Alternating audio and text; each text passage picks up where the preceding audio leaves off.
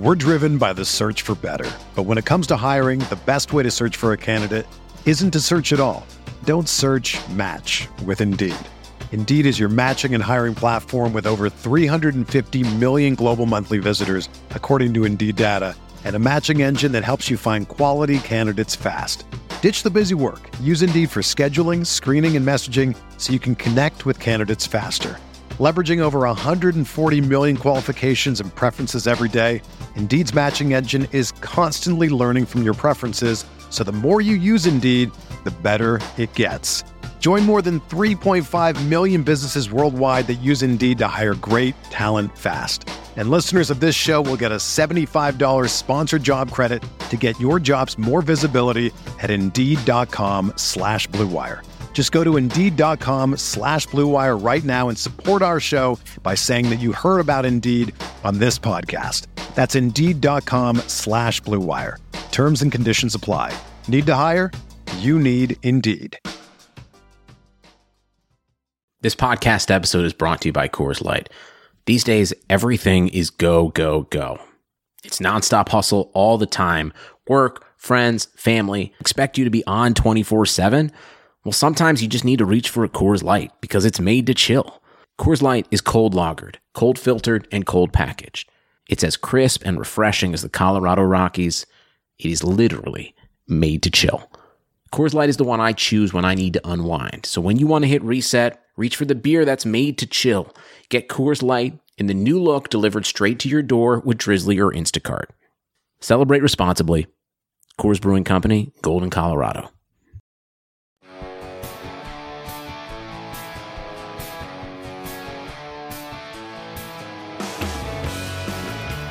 Welcome back, everyone. This is the Big Blue Banter podcast, where we aim to combine game film analysis with analytics and the eye test. And I am here, and I'm Dan Schneier, your co host, joined by my co host, as always, Nick Turchin. And today, we're here to break down the first round of the 2019 NFL draft and everything that came with it. The New York Giants entered this draft with two draft picks in the first round, but by the end of it, as many of us have predicted over the last few weeks, they traded up, not back, but up to get one more draft pick. So we're going to jump right into this thing with our reaction to the first pick and obviously the most controversial pick. And that's Daniel Jones at number six overall. So, Nick, let's start with you and your initial reaction on the pick. Uh, yeah, initial reaction was uh, was shocked to see the developments as they were uh, after the Raiders did what they did at the fourth pick um, taking a guy that I liked in Ferrell, but I thought that made that opened up the options for the Giants at six, uh, and just um, just I mean, there's no other way to say it. I was shocked. It was shocking. I, I had to put out my Jones thread early, um, uh, and just in general, I, I don't see how you can get into even a second round grade for for Dan Jones at this point in his career. Um, but and it just you know they they think that, and they they I think we could we can come away with some things that they really value um, moving forward the quarterback position because I think it's very clear uh, the contrast in picking Jones over say a Haskins or over say a Rosen. Yeah, I mean, here here's what I say about that. I believe that you know if I, I'm not sure exactly where the Giants were on the Josh Rosen trade front. I mean, from what we've heard from Giants general manager Dave Gettleman, uh, he all he, they never discussed terms with Arizona. All they told them was that you know keep us in mind in case. And what we've heard since, at least from one report, is that the Cardinals wanted a first round pick back for Josh Rosen. Now, I don't know the certainty of any, either of those reports. A lot of reports around draft time are, in my opinion, factually incorrect. But we'll find out soon, depending on if the uh, sorry if the Cardinals move Rosen today. But as far as the decision to draft Jones, my initial reaction is this: I was very surprised. I know that there were reports that dropped, you know, uh, even as recently as just before the draft from Ralph Vacchiano of SNY, who really does have an excellent track record uh, when it comes to predicting Giants draft picks. So keep an eye on that going forward. He's well connected inside that building. And he said Jones is in play at six. And it still shocked me because I did believe that Jones is a project. And I don't really understand taking a project with a pick that high. Now, the Giants clearly view the situation differently. They were convinced, whether it's right or wrong, that a team was going to select Jones before their second first round pick and number 17 overall. They were convinced the Redskins were going to trade up. There's been reports that Jay Gruden, the coaching staff, was in love with Jones, but uh, Daniel Snyder, the owner, wanted Dwayne Haskins. Uh, there's even speculation that the Broncos were going to make a surprising play at Jones at number 10. And you see a draft video. Um, the Broncos released a video after the draft where they already had a trade in place with the Pittsburgh Steelers but it was contingent on something. What was that something? I don't know. But after the Jones pick was made, Denver's uh, it wasn't Elway. It was the, their second in uh, second in command called up the Steelers like, uh, "Do you guys still want to do the trade?" So you know there is some belief, and obviously Jenny Vrentas of Monday Morning Quarterback, who's well connected in the NFL. Uh, including Ralph Vacchiano, who also says multiple sources have told them the NFL is a lot higher on Daniel Jones than you know consensus than we may be or than you know a, a consensus among NFL draft experts. So the decision to take Jones at six, with all that in mind, um, you know, is a little less perplexing to me, Nick.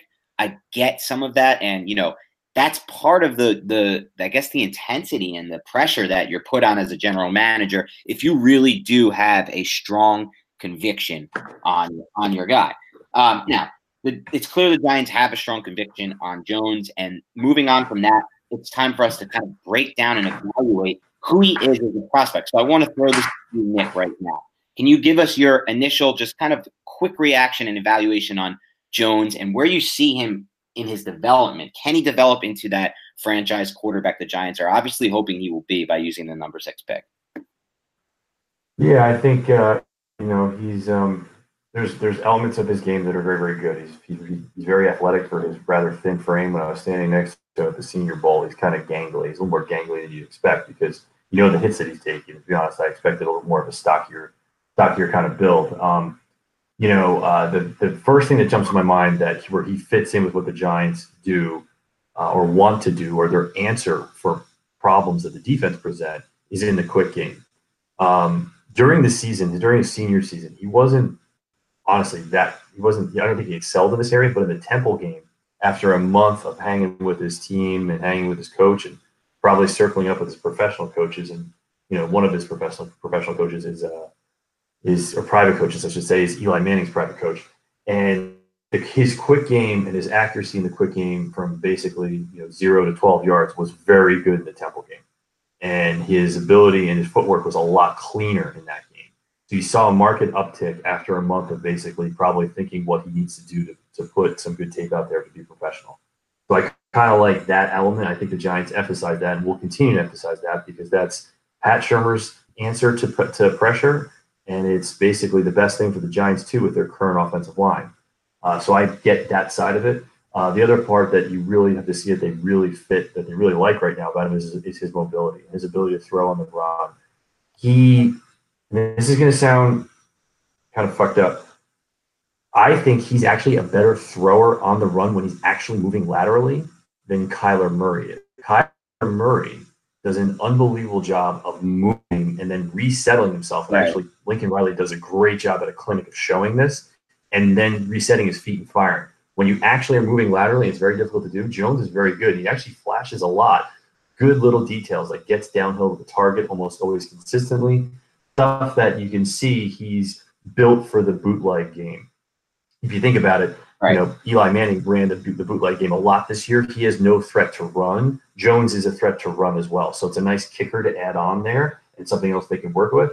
Um, I would say too, which is really funky to mention. I can't believe I mentioned this, but Daniel Jones's placement on his screen on screen passes is very, very good. He always throws like always. It was really weird. He rarely missed his place on as, uh, when throwing screen balls, and in general, his I, I think he throws a pretty deep ball and he ends up doing it in his decision making for the deep ball needs to improve, but when he does throw it and it works, it, it looks pretty good. So I know, I know the potential's there. That's where he is right now. His the downside, his issues are all in his footwork, his pocket movement, his pocket refinement, and as well as his play speed to deliver the ball on time. And the best guy who did a breakdown on that recently was Dan Orlovsky on Twitter, uh, showing him, or on, actually, it's a Good Morning Football, I think, uh, showing it basically a breakdown of him throwing a Hoss concept and basically kind of messing up and what he does when he messes up. His footwork breaks down and his and kind of his ability as a second reaction thrower is not really there. So that's the improvement. I think he has clear areas he needs to improve, and but he has some he has some clear things that, he, that he's that he's very good at. Yeah, Nick, and it's interesting because uh, you know when I started to think this was going to happen, I did a, br- a, quick breakdown on Twitter just because I went back and rewatched every single game that I could find on Jones, and you know I do think that the Giants like the touch he shows on tape, the timing, and the quick passing game, and that's obviously something Shurmur stresses. The athleticism, like you said, he made some big time throws on rollouts, and not just even design plays. Sometimes when he rolled out of the pocket and made a throw on the run, these are things that I think that Pat Shurmur believes could help unlock his offense. I do believe that. And he does a really good job, Nick, and this is not something that we touch on of of making the throws before taking the hit. He's a really tough quarterback in a sense, a lot like Eli Manning was back in, you know, his early days um, from that standpoint. But I mean, if you watched his game film, and the Giants obviously have watched a lot, a lot of it, um, and you didn't, and and you didn't say that you saw questionable decision making, you know, dropped interceptions, lack of drive on his on his passes outside the hashes, down the seams, over the top, um, and you weren't concerned about what kind of prospect, you know, about a pro- what a prospect like that could translate to in MetLife Stadium in East Rutherford, in the winds of East Rutherford, then you're just fooling yourself because there are certainly things to worry about when you watch his film, and that's what makes him a project to me. Now, like I said, I'm I'm I came away more impressed with his arm talent than I originally thought when I went my first review of him because he made a lot more wild throws and big time throws than I expected. And like you ta- like you said to me off air, Nick, um, and you can go over this again, but what what what what were you told from an arm talent standpoint? You're kind of going through, and if you talk to a lot of quarterback evaluators, whether it's just clinic speak at clinics, and what we mean by that, when coaches speak to either lower level coaches or high school coaches, at, at clinics or stuff like that I've been exposed to, talking to guys like uh, like Ken Zampese, who's who coached both Baker Mayfield and Carson Palmer more more famously at Cincinnati. They all talk about having just good enough arm talent. If they have three things they want, it's that that box of arm talent is in the just good enough because the ability the ability to, to distribute on time and with good placement, the accuracy trumps that by far. If you are not accurate in this league, you do not survive. And right. so that's where I think that that's where guys kind of get get hooked on him a little bit, or kind of believe Jones checks that box, and you kind of have you have the mental makeup that they like. So I think two of those big boxes are checked. I think the other two or three, you know, in terms of consistent accuracy, right, and consistent decision making, because consistent decision making, as you're saying, is right there too. So I think he's borderline on those, but but I think the arm talent side is yeah, and I can understand that, Nick. But my question for you with regards to that, and this is kind of what I was driving at before I let you explain that, is what happens because this is a big concern of mine. What happens when he's forced off script and off platform? Do you think that that is an area where you know? Because teams, in my opinion, in the NFL can really do a good job of game planning against uh, players with just good enough or I guess limited arm talent. Because if you if you put enough pressure and you, you, cloud that pocket enough and you force him to make throws off script or when he's not set or when a quarterback's not set and you know you force these throws to come outside the hash marks instead of over the middle with a quick timing game you know what exactly do you see? I'll ask you uh, let me frame it like this Nick. How do you see Jones as a prospect combating that that plan of attack on the defensive side of the ball? A heavy blitz a heavy I'm it's sorry. not to give the college. It's not to give the college answer, but you know, his, his ability with his legs and ability to make the good decisions outside the pocket are, are just as important as inside the pocket. So, like, is he going to be able to drive? Well, there's actually one example in the I think it was the Temple game um, where he actually does do this and he actually throws a type one throw, a low line drive throw on the same hash. That's a close nearby throw, but um, you know that's what he was able to do in college, which you know, check that box. Does he do it consistently? No. And more importantly, I right. think when he's outside the pocket, he makes the wrong decision when he's outside the pocket. There are times situationally in games where he's throwing across into the grain and his team's up by three touchdowns. And I don't know who's talking to him on the bench, but like, why are they saying why that ball? That he needs a little bit of help with. Um, so the answer for the at the NFL side is it's not that you can just. I think the answer is this: if if you at, at, the NFL level and as it currently exists right now, the quarterback is 2.5 seconds before he's going to get hit, no matter what. What can right. you do in that 2.5 seconds? That is the entire game. So outside of structure, you can't bet on that. You can't. When that happens, okay. in my opinion, make a play with your legs or get the fuck out of there because you can't. Okay. The guys that rely on that, like number one, they're going to give you big plays. Like if you watch Baker Mayfield off script, he almost looks like he's on script. It's so he's so good, yeah. and that's because he's, he's coached so well. So you're not going to have that element with Jones, but that's why he's not. You know, let's be honest, he's not a top tier, or at least in most guys' minds, I don't think he's not a upper first level, first round guy. So you know, it doesn't mean he can't get there, but where he is right now, yeah, that's that's not part of his game where I think you're going to get wowed. Yeah, and I think you bring up a good point there, and it, it, it is uh, you know we can't deny what Gettleman said is, is to the most part at least goes along lines of what you just said, Nick. That a lot of the you still have to make the plays from the pocket, and Shurmur said the same thing. A lot that's where most of the game is played.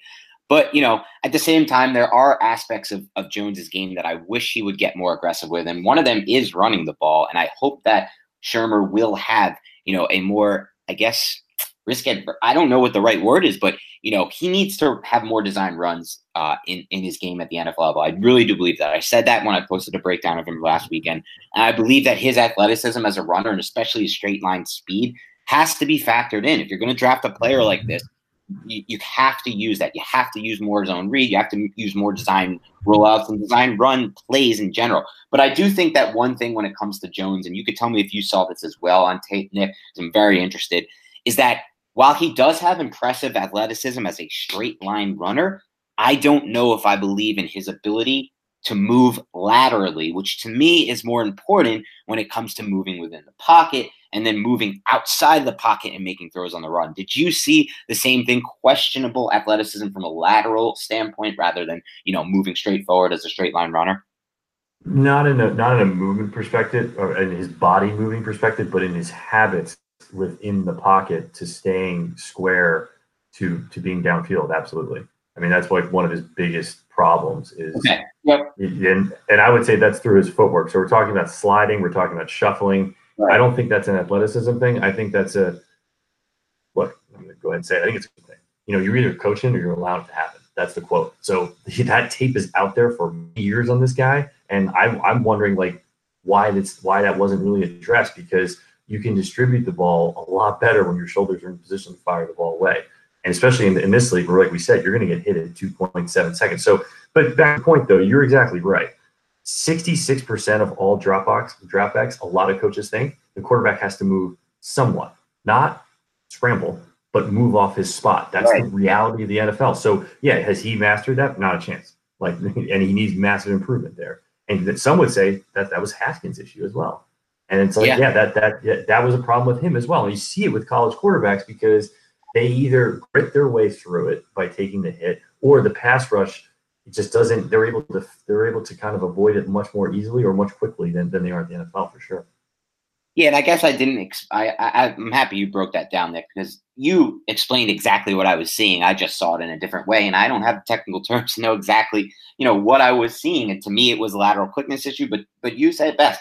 And it's interesting what you say, Nick, about the percentage of play, uh, plays where a quarterback does need to to reshuffle his feet and reset his pocket. And it's interesting to me, Nick, because before the draft, on multiple occasions, Pat Shurmur said, What I'm looking for in a quarterback is the ability to clean his feet, he calls it, in the pocket. And that's just exactly what you just described. And if he hasn't seen it yet from Daniel Jones, you have to believe that, you know, I guess it's a projection thing where he believes that he can coach that out of him. We didn't exactly see that from Eli uh, last year, but that's a different story, I believe, because he's so much older at, at 38 and been there's so much, you know, there's so much more time he's developed his habits. Would you agree with that? That at least from that standpoint, a 21 year old prospect versus, you know, inheriting a 38 year old prospect, it might be easier to improve that aspect, or is that something you think is just inherently uh, in Jones's DNA?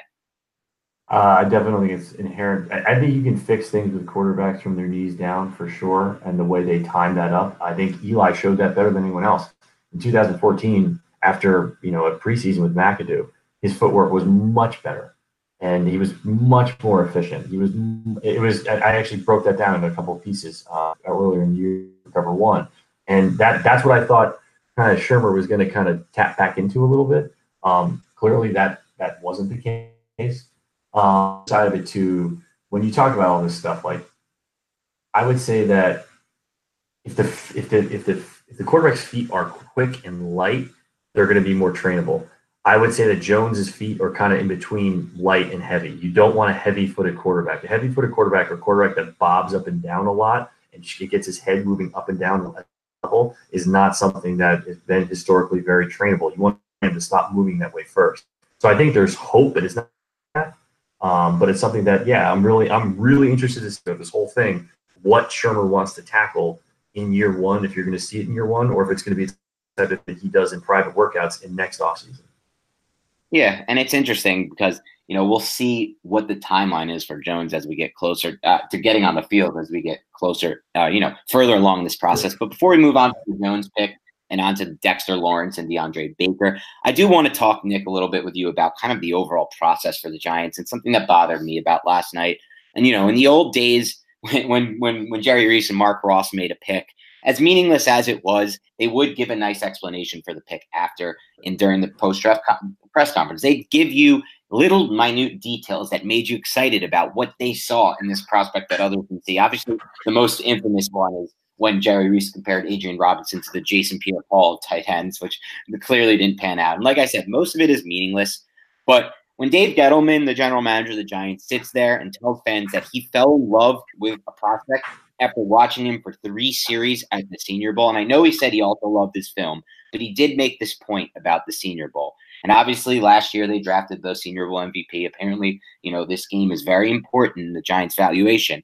But, you know, regardless of what happens with Jones, I just think there's inconsistencies in Gettleman's story. And I think he's taken a very arrogant approach to this to this job. He he's in the past talked about how little importance he wants to put into analytics. And for me, Nick, I was a lot. It took me a lot longer to get this critical because I think that, and we'll never, well, you know, we're not going to get into this now, but I think the Odell Beckham trade had a lot more to, to do with all field stuff than mm-hmm. anything else. And I'm not, I'm not sold myself from a lot of the conversations I've heard from championship NFL football players that having a me first player like Beckham and I know there could be debate on whether or not it's me first, but you could just look. I've covered this team for a long time, and there was after every game there was a lot of talk from him about what he did on the field or what he didn't do, and I just don't know. You know, you listen to, for example, you listen to Ryan Clark talk, or I'm sorry, not not Ryan Clark, Ike Taylor talk about why that Steelers championship team happened because their best player, Troy Polamalu, was the most humble player in the locker room. But anyway, moving on. where he really loses me, Nick, is when he starts to talk about you know value. He said multiple times before the draft class, Nick, that every pick was about value. So he preaches value. But at the same time, he could consider any pick of value when he sits there and he tells us that Josh Allen and Daniel Jones were graded out on the same line. And meanwhile, you know, it's it's of course possible that, he, that he's right on this. There's no denying that. There's a chance that Daniel Jones might end up being an amazing NFL quarterback. You could say that about anyone. You could say about Josh Allen, last year's draft class. You can say that about all these developmental quarterback prospects. Obviously, there's a ceiling, or else they wouldn't be drafted in the first place. But I just think that the way that he went about his post draft presser and everything to that regard was very, I guess, inconsistent with what he has said before this. Would you agree with that? Yeah, it seemed like um, there's a great Twitter handle for uh, for the investment world, it's um it's called shit management says, and it basically takes up like the bullshit quotes that you hear different right. companies say to investors, and it kind of like makes them kind of gloss over and feel better about themselves. And that's what that's what he was giving many many very random weird comments. Yeah, that that were that was not really showing any piece into his logic or not wanting to give away his logic, which I get, but. Right. You know, I, I like I was saying to Dan before, like I'm not saying you want like a rah rah speech, but you can give an elevator pitch that talks about the bullish points of why you went to the podium and drafted a guy at six that really no one else thought was going to go until at least the yeah, part of the first yeah. Like and show that enthusiasm because that's what those that love ball. We just want to talk ball. Like that's why I'm here. Like it's not about like like really not about the winning, losing, or being right or wrong. It's about getting better. And those guys generally like to do that. So I'm shocked that he doesn't like to do that, especially in a media room that that really wants a lot of things outlined outlined for them. And you hear other GMs like I, have said this a million times, like Chris Ballard, these guys like they just kind of talk to you like a human, and you kind of get an idea of what they think. Um, yeah, so I, I, don't, I have no idea.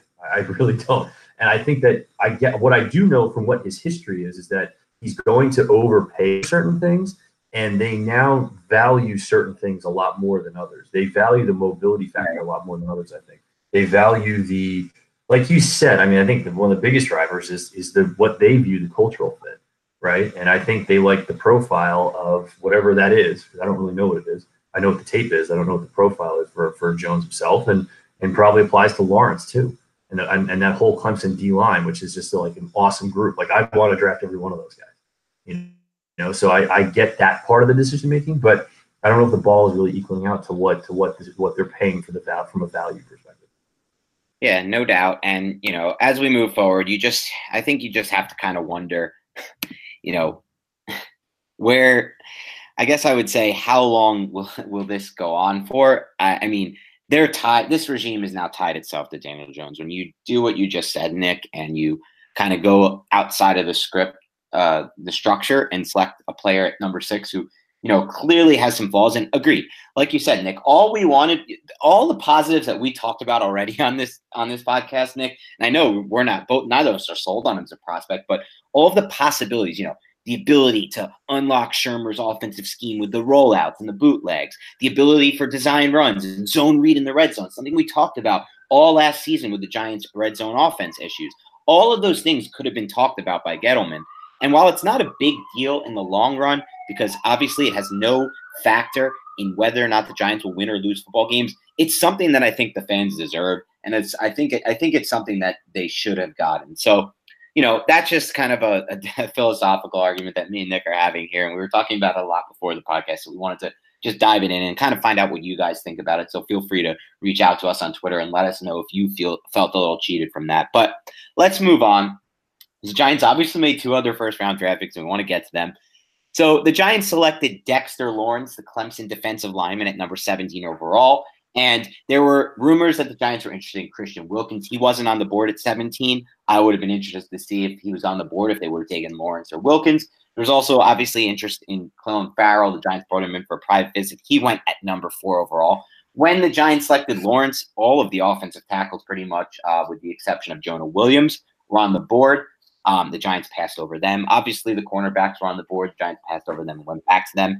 And as far as the edge rushers go, you know, Montez Sweat was there, but there's there were question marks about his uh, about not only his off-field uh, health issues and maybe some off-field other issues, but as Nick and I broke down on the last podcast, or actually Nick, you broke it down so eloquently, you weren't exactly sure he was the right fit anyway for this defensive scheme. So they decided on Lawrence. Um, now, there's been a lot of negative reaction to this pick. I don't I don't see it. I don't buy that negative reaction. I had Lawrence as the number 20 overall player on my Giants big board. Um, so obviously they took him at 17. It's not unbelievable value, but some of those players ranked ahead, I ranked ahead of him, like Jerry Tillery, for example. Um, you know, were or even other players were not playing at the same position. So what I'm driving at, Nick, here is that I trust the Giants a little bit more at any position on the defensive line than any other position. Last year they saw something they liked on tape of BJ Hill you know, you fast forward six months and he and the guy has five and a half sacks while not even starting for the you know for all of the season and while playing from you know not even a position you know the five and the three technique. So my question for you is this, Nick: from what you've seen with Dexter Lawrence, one, do you think it could end up being a good value pick? Two, do you think that there's untapped potential with him as a pass rusher? Because that, to me, is the most important factor uh, for a defense lineman right now, where the Giants stand in James Bettcher's scheme. And then three, I'm giving you a hard one here, Nick. Do you believe that his presence can help unlock the pass rushing prowess of other Giants defensive players? Hmm. Yeah, to the uh, to the first uh, the first part, I definitely think that from a value perspective, um, I'm I'm high on on on uh, on Lawrence, but right now I don't think you can put it as a right now I don't think you put it as a value just because he's going to be he, he he's a little more of a project, I think, because he's 340 pounds. He said that he wants to cut weight. He's a 340 pound freak. He's not his body type is not like snacks. He is he looks like a 310 pound guy on, on tape. He moves like a 310 pound guy on tape. Uh, he played in Clemson's base front, which really was a four eye zero four eye. So for those listening, it's basically a guy lining up on the inside of the tackle, a guy lining up at the, nose tackle position, and the guy lining up inside the tackle on the other side. He was one of the guys on the outside there. He was not the zero tech. The zero tech was Wilkins. And there's a reason why teams do that, and we can bypass all that. The bottom line is he actually rushed the passer, and I would say he's going to be more effective from the three tech position, particularly on sub package downs, than the zero than the one tech. He is not really a very strong two gapper in terms of an occupying space and push pull and, and basically punching out on the guy in front of him and then reading the reading the keys of who's in front of him. He's better when he's moving and basically slanting or long sticking into different parts and different gaps in either a pressure or a run, basically, uh, you know, playing either side. And um, so interestingly, I actually I really like him. I think that he can. I like him because immediately he is as good as I would say he's better than Dalvin Tomlinson and can unseat him pretty fast uh, as the as an interior D lineman. I think his pass his pass rush potential is way way higher.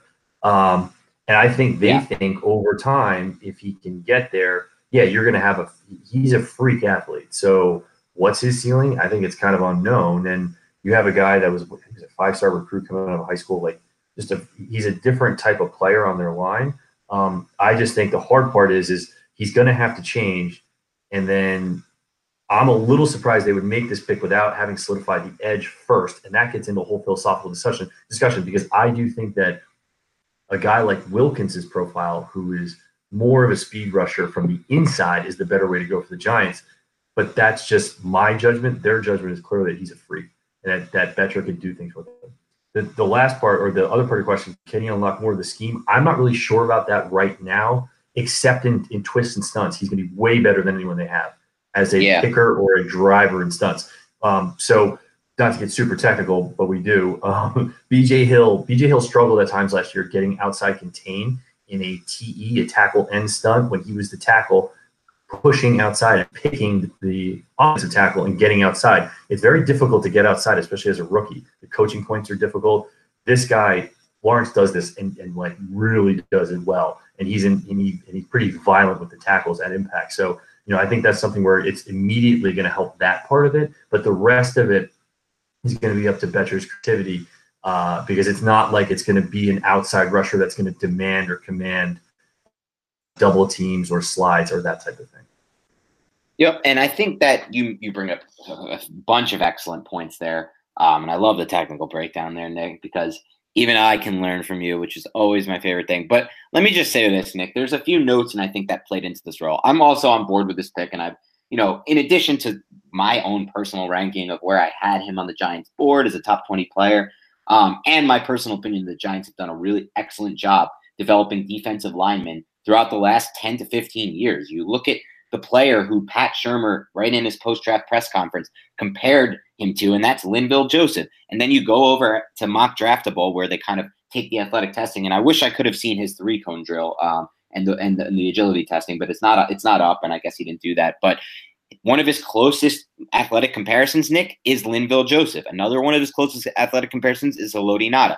So this is not exactly a Damon Harrison type player. I mean, he at six foot four and a half and 342 pounds, he has a wingspan of 84 inches in the 97th percentile among defensive linemen, arm length in 34 and a half in the 90th percentile, his hand sizes in the 88th percentile, and he had 36 bench press reps in the 96th percentile, and he had a, a, almost a five flat 40 yard depth. So I believe the Giants not only like what they saw already on tape from him, they think there's a lot of untapped potential. And I'm going to go ahead and bank on that for for the reasons we I just previously stated, but also because you know you saw during the pre-draft process when Mike Garafolo reported this, James Bettcher was at his pro day, and that's and James Bettcher took a liking to him at his pro day. So specific to the Giants scheme, there may be some areas just like you kind of broke down, Nick, that they already see and they already believe that you know if we can improve this area, we can make a big bigger impact on our defense than by you know adding another rotational edge, at least based on the ones who are on the board, to compete with Marcus Golden and Lorenzo Carter and you know whoever else they might bring in there at the end of the draft. And you know they're going to take an edge at some point in this in the in the next uh, two days. So for me, I like the pick overall. Um, and if I were to give it a grade, I would give it a strong B plus. Where would you land on the grade here? And obviously, for for for uh, for reasons that we don't have to discuss, we didn't put a grade on the Jones pick. But where would you give a grade for this? Uh, as a player individually, like like absent of the the team chem- the team makeup that he's going to, uh, A minus, A minus to to to to B to B plus. Within the team structure, I'm a little I'm puzzled, but that has nothing to do with him. I think he's going to be fun to watch and really fun to see what he becomes if he gets. I don't want to say this because this is like whenever you start throwing this shit out there, it's just it's like you just give him the kiss of death. But Fletcher Cox is a 335 pound guy who can win with speed and power. There's not many guys that have the potential to do that. That's what right. they're swinging at when they when they take this. I don't see it yet, but they see that, and that's cool. Let them run with that, like because because that that's a real thing that you can have there. And there's not many of those guys that have that ability with that size and the athleticism. So you know, again, two pro, I want to say projects, two two guys that need certain parts of development in the first round. But the the guy at 17, I'm really that's that's going to be exciting development. I think. I like it, Nick. And like I said on our last podcast, and I'm standing by it, and I'll see if I'm proven wrong in five or years or so. One of these three defensive linemen on Clemson is going to bust. That's my personal opinion. We'll find out soon enough. I think one of them was benefiting from the others. I don't think it's Lawrence. I've already said I think it's Ferrell, but he was obviously the first man off the board. So we'll see. We'll see if he can, you know, win in some of the same ways he went he won in college off the edge. But I'm excited about this Lawrence pick. I'll be honest. But I'm most excited, Nick, about the last pick. I don't love the process the Giants went about. I don't think you should ever really be trading up in the NFL draft. I think you should let it play to you. And, you know, there's some really, really good economic articles, uh, you know, uh, sorry, articles that use economics to explain why you should always be trading down the NFL draft and almost never be trading up. But Giants did it. They gave up the two draft picks they acquired via Damon Harrison and Eli Apple. And I don't know for sure, Nick, but something tells me Dave Gettleman in his mind rationalized it like we needed to get Apple and Harrison off the team anywhere. So, you know, why what these picks were just luxury to us. They were bad locker room guys. Whatever. But they drafted DeAndre Baker, Nick, and this was my most excited pick from a value standpoint. They got him at 30. I had him as my 21st best player on my Giants big board. I had him as my number one overall cornerback for the Giants, Nick. Um, and again, I don't know if that ranking would be the same if I was if I was covering another team, a zone heavy team. I'd probably have Byron Murphy or a team that believes in you know totally taking a swing for the fences on a guy like Greedy Williams, who to me has I don't like Greedy Williams at all. I think his frame is too slight, and I don't don't like to draft players who don't like to tackle.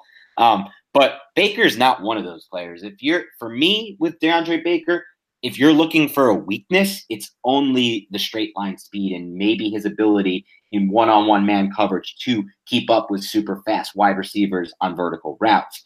But uh, for as far as what he's shown to, from what I've seen and from what I've read and from what, you know, a lot of the coverage statistics show you're getting a player who hasn't given up a passing touchdown since 2016. You're getting another player from that Kirby Smart Georgia defense. And Nick, you've talked about this, and you're the one who put me onto this. The Giants run a lot of the same defensive concepts that Georgia runs, and maybe that's a reason why they've now selected three player or two players in back-to-back years from Georgia, Lorenzo Carter and DeAndre Baker. And then if you want to go a little further, they used one of their priority UDFA signings last year on Aaron Davis, the cornerback out of Georgia, who I really thought was going to make the team and make some kind of noise until he got injured during camp. So, Nick, what are your thoughts on the DeAndre Baker pick? For me, I'm all in. Yeah, I, yeah. Uh, as a player, uh, I like it. Um, I like kind of what you really just just. You know, I think you kind of made it better. the scheme fit immediately. The scheme he's he's very he's very scheme. He played many different things. He's got experience playing match, which helps. I like him a little better as a boundary corner. So what I mean by that is in a three by one set, he's covering the lone one wide receiver on either side of the field, the lone X wide receiver. I think he can do that. To Dan's point, his straight line speed isn't necessarily there, but I'm okay with that because of his. I mean, his ability to compete at the catch point. That's what leaps off the tape for him you know, anything where he's driving, not just driving downhill, but in man, having to find the guy's hands or find the ball. This guy does this very well. And to be frank, it's a weak draft class. I for corners, I think this is kind of. I think you either go with a guy like this. I agree with you on Williams, or you're looking at a guy third or fourth round, which is why guys like you and me like Sam Beal so much in the supplemental draft as a third rounder. So I like what they're. I like that that aspect. Forget I think they, like you said, I think they spent a little bit, and it's kind of interesting how they're reaching and to get back in the first round. It felt like a little bit of a panic move, um, but I, I yeah, I, I, like it. I think they absolutely need it. I think that there's, I think that the defensive backfield is is very. They need competition there. Whether I don't think he's going to bump inside and play slot. I think he can if he had to. Um, I think Sam Beal can actually do that too. I think he did that at times. Right. I remember correctly in my notes. So it's it's you're giving different options for different matchups. Because look at his profile. He's 5'11, 185-ish, right? He's a little undersized. Beal is what? He's long. He's he's six two and a half, I think. So you have you're you're setting the foundation, good differentiated corners in some ways that can both play soft press and are comfortable in, in, in multiple schemes. That's huge. Um, the other side of it too, just a quick spoiler alert. I was watching Baker because I think that to Dan's point, um, DeAndre, not DeAndre, uh, Walker, the Jack linebacker, outside linebacker, I think maybe even play for the Giants in the third or fourth round. Uh, he's a guy that is very much like Lorenzo Carter, but is kind of he's a little bit better a pass rusher, at least on tape. So anyway, just that's why I was watching. And um, so yeah, I like the pick. I like that they had. I like that they that they, t- they took a stand, uh, especially since they did not go after guys in the free agency market on the cornerback side. Because let's be honest, Jenkins is probably not going to be here after next season. That's just the reality of, of the world, and he's getting older too. So you have to plan for these premium positions and, and pay the price right now. Yeah, I mean, if you, I, I know we've discussed in the past our your feelings on Pro Football Focus versus mine, but I do think they do a good job of analyzing some positions for sure. Cornerbacks, one of them I've always felt like they've done a good job with, and he's had back to back 90 plus grades from Pro Football Focus um, while playing like the SEC. And like I said, hasn't given up a touchdown since 2016. So this is a player I'm very excited about. But before we move on, um, to day two, and we're, we're obviously excited for that tonight. We're going to answer your questions as well that you had from day one. So let's jump into those right now. Gregory Fontaine asks Will the Giants trade back into the second round for offensive line edge or linebacker, and what would be the cost? Uh,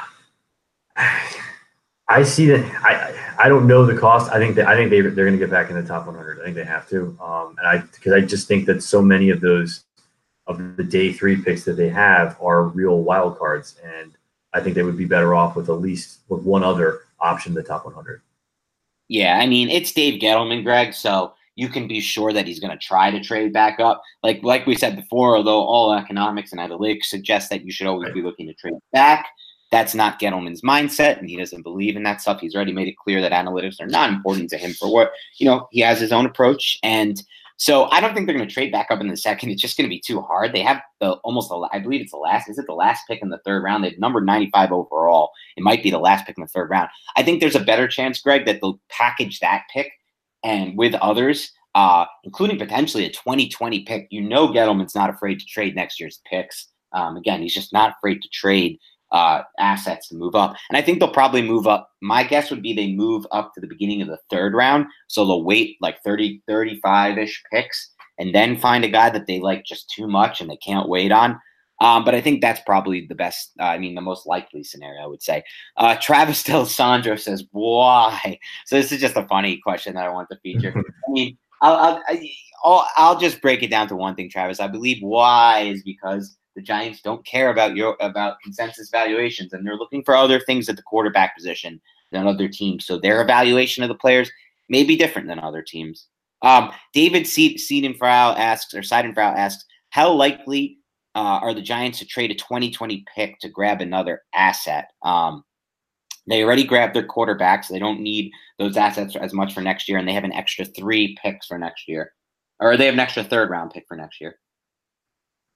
Yeah, and basically kind of what we just said, right? Like I think that yeah, day two is is day two within the and like Dan said, I didn't realize that the last question was second round only. I think the third round is going to be some spots and and yeah, that that that'll be that'll be the way to go. I think. Okay, uh, Benji asks us, Nick, are they counting on BJ Hill to make an even bigger jump as a pass rusher? Hence the Lawrence pick. Uh, I don't that as super related, um, just because I think that they're a little different in their profile, uh, but they are interior linemen. I think this, um, I think he, he, I think he had a good year as a passer. He had, he had the sacks, he had the production, he's got a good arm over move, he's got a good motor. In fact, I really like his motor. Uh, I like him as a leader. I think the the Lawrence pick is more of a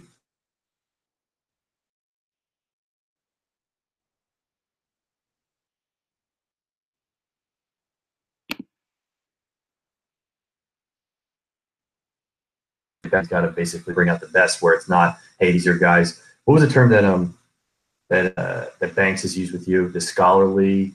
It's not a scholarly um roster. Where basically once you have your position, you have your position. Yeah, they, they want competition. I think Lawrence is, is the fire to help Tomlinson get better and vice versa and everything. It's, it's basically come in and be part of a two a two D line rotation, and he adds a couple elements that that other interior linemen don't have.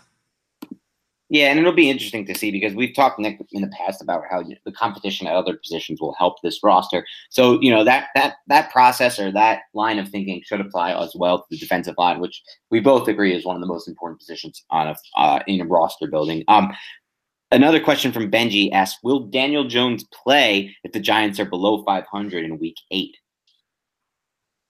Uh, I I think he has to because now if you have if you have back to back years and you're and you're five and eleven and you're the head coach, I I, I know that Giants and I know that now they're hitched to to Jones and, and whatever, but I think Shurmur understands that you know it's that he's offensive line, but there are many, um, and you know I think I think he will play him because he's he's going to want to give his he's going to want to try to you know ride some wave at the at through the end of the season. Uh, I, I think yeah, I think he will.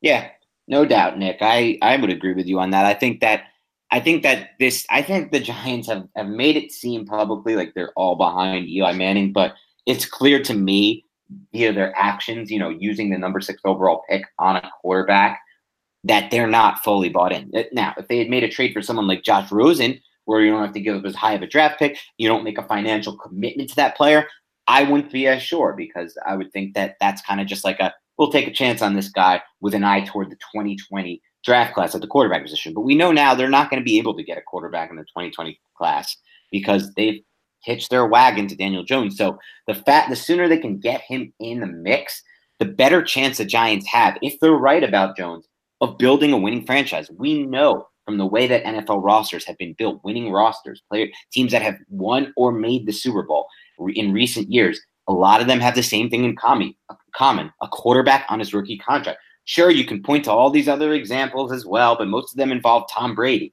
I mean, come on. Like, we're not talking, we're talking about very few people Tom Brady, Ben Roethlisberger, Eli Manning, and to name a few that have players or players who have won before, or I'm sorry, after their rookie contract was over and they already paid against the salary cap. But it's not the safest way to, or not the safest, I'm sorry, that's not the right word. It's not the optimal way, in my opinion, to build a winning roster. Um, so I believe the faster they get him on the field, the better. If you know if they're in fact correct about Jones. And our last question for today comes from client nine, who asks, "How can Gettleman fail to draft a pass rusher with his first three round uh, with his first three draft picks?" Yeah, uh, and that you know, um, so one one way to, to look at this may be that the profile that Bettcher wants on the outside is is enough is, is, is, the priority is a dual threat to drop into coverage to drop into into coverage and to rush the passer. So that's why he doesn't want to spend premium level, he uh, premium pick on uh, on production from the on, on the, at the edge. He would rather get a guy who has the traits to be able to play in the system. Again, kind of basing the model if Bettcher's looking at Georgia's defense and those those influences from those types of players in college, you know, those guys don't have dominant production pass rushers right. either on the edge. So maybe that's the answer. That's the only thing I can give you because I, I, I don't I don't get it, and I don't get it because here's the other side. What I don't get if you if you're if you can't improve your secondary in in two seasons, which now the Giants are getting there, right? The easiest way to improve your secondary is to improve your pass rush. Like, and one guy can do that in the NFL. You know, turn. They're not going to get Khalil Mack, but just turn on Khalil Mack's tape, and you can see that. So the impact is there. The, the potential impact is there. So uh, yeah, I don't I don't understand it because if especially in this league where everything is quick game and everything is under two point like we said 2.4 2.5 seconds if you have a guy who's a three tech who can collapse the pocket and getting past pass rushing lanes you can create you can disrupt the you can disrupt the quick game this isn't a five and seven step drop league where you need a guy burning around the edge all the time not that way and so I, don't get it especially not only and not just really emphasize this point, but this isn't just three first round picks. This is a this is two top six picks and one and and then the other one being a top twenty pick. So you know, two, in in, eight, in eighteen months, yeah, I, I there's a it's a premium position in this league, and and it's and it's not being addressed. Yeah, I mean, I think that a lot of it has to do with the scheme, Nick, and you you touched on it. But I think that they have a different opinion of how they're going to generate a pass rush uh, as a defense based on their scheme.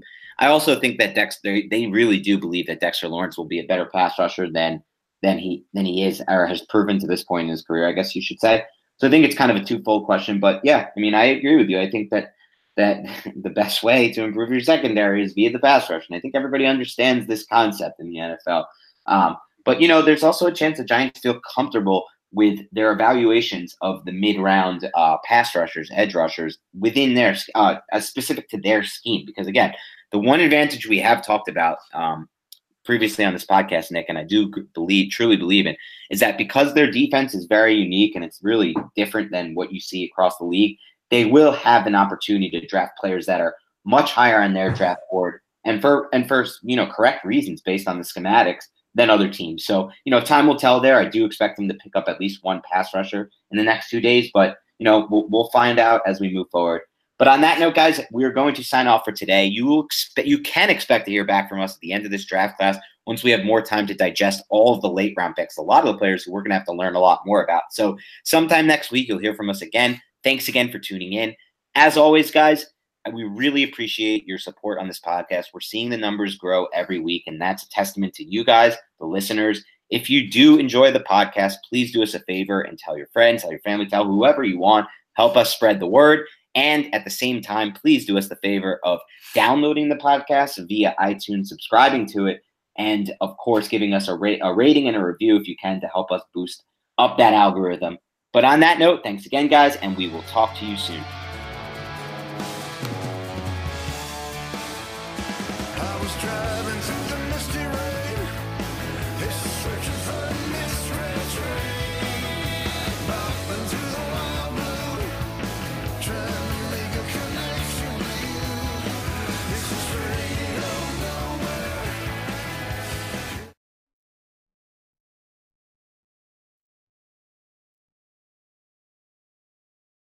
This is the story of the one. As a maintenance engineer, he hears things differently.